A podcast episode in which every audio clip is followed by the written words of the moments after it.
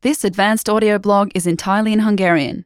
To get more Hungarian lessons and for free, go to HungarianPod101.com and sign up for your free lifetime account. Signing up takes less than a minute and you'll find more great lessons just like this one.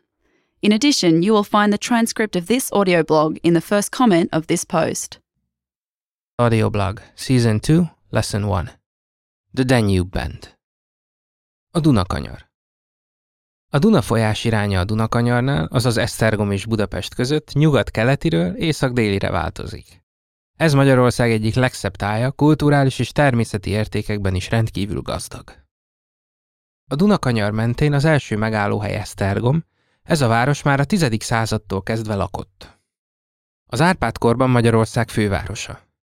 A Szent István téren áll a főszékes egyház épülete, vagy közismertebb nevén az Esztergomi Bazilika. Ez Magyarország legmagasabb épülete, legnagyobb egyházi épülete és Európa negyedik legnagyobb bazilikája. Az épület, amely jelenlegi formájában 1869 óta áll, klasszicista stílusban épült.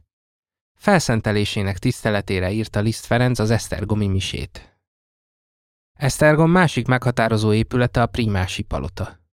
A neoreneszánsz stílusú palota második emeletén találjuk a Keresztény Múzeumot, amely Magyarország leggazdagabb egyházi gyűjteménye.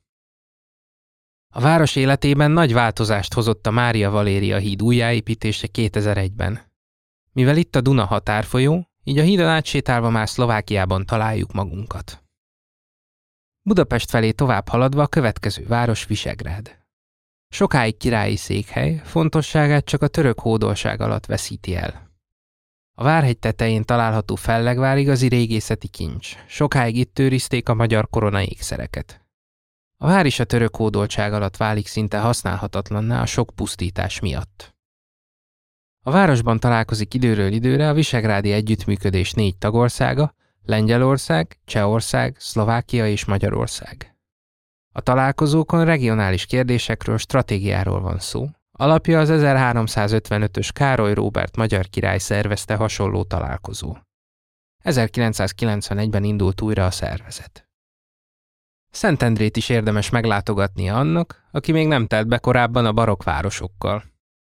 A kisváros művészközpont sok galériát találunk itt, és természetesen templomokat, múzeumokat is. A Dunakanyar mentén számtalan kis falu fekszik, rengeteg látnivalóval. Ez itt Magyarország legtöbb kulturális emlékét felsoroltató régiója, természeti szépségekben sem szűkölködik, igazi turista paradicsom. Remember to go to HungarianPod101.com and sign up for your free lifetime account. Signing up takes less than a minute and you will find more great lessons just like this one. Visit HungarianPod101.com.